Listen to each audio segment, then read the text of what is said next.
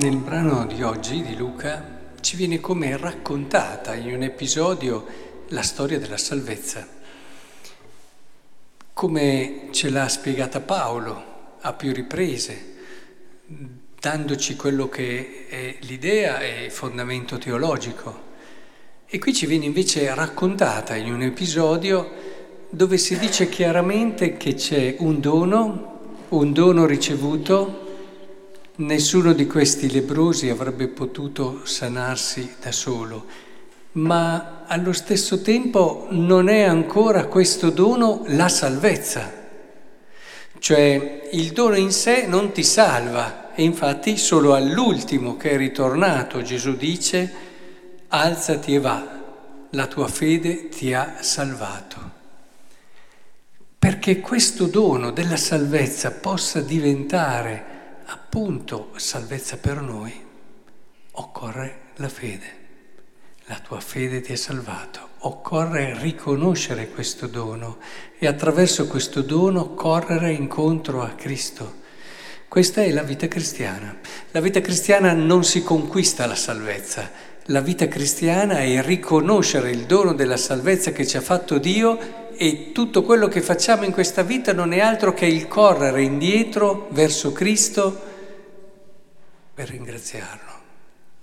Quindi non c'è spazio al sentirsi bravi, al sentirsi salvati per le proprie opere, non ci sia salva per le opere della legge, ci direbbe San Paolo, ma per la fede. Ed è bello vedere così la nostra vita cristiana, un correre incontro a Gesù e la conversione è proprio questo. Quando è che ci si converte? Ci si converte quando ci si rende conto di questo dono quando si prende coscienza del dono che ci ha fatto Dio. Qui è la conversione vera, perché se no rischiamo di fare un po' come farisei e tanti cristiani che invece abituati, cresciuti, fanno tante cose e pensano di meritarsi il paradiso. Invece la vera conversione è quando ti rendi conto del dono immenso di Dio e allora la tua vita cristiana diventa questo tornare a Lui con la preghiera, con le opere buone, con tutto quello che, che puoi fare, ma fatto con questo spirito. La salvezza ormai c'è già. E può anche diventare questo brano, in questa chiave, molto importante per comprendere la preghiera e il valore della preghiera. Ci stiamo parlando molto sulla preghiera, ma ne parleremo sempre tanto della preghiera, perché senza preghiera non si va da nessuna parte nel campo della fede.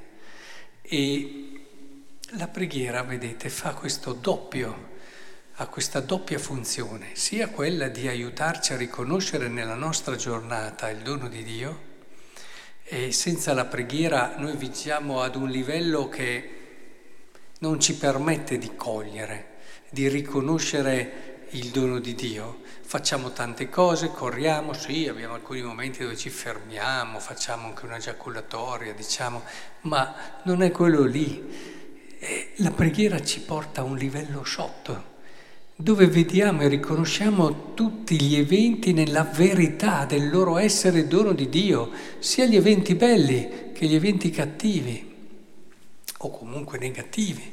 Dobbiamo tutto vedere come un qualcosa che Dio permette e può diventare dono può diventare luogo dove noi riconosciamo il Dio Salvatore. Vedete, la preghiera fa sì che le nostre giornate diventino un riconoscere Dio che ci ama, Dio che ci ricolma di doni, anche quelli che l'uomo normale non vede come doni. Eh? Anche un'offesa può essere un dono, se la vivi alla luce della fede. E anche una situazione difficile che ti obbliga a entrare in una dimensione più profonda di accoglienza e di perdono può diventare un dono se la vedi alla luce della fede. La preghiera compie questo, apre il cuore, ci mette al livello di Dio e lo riconosciamo presente in tante cose della nostra giornata. E in più, anche la seconda cosa, la preghiera ci fa correre da Lui. E allora gli diciamo grazie. E allora entriamo nell'orizzonte della salvezza. Questi doni non fanno fatto altro che riportarci a Lui che ci ha fatto il dono grande della salvezza.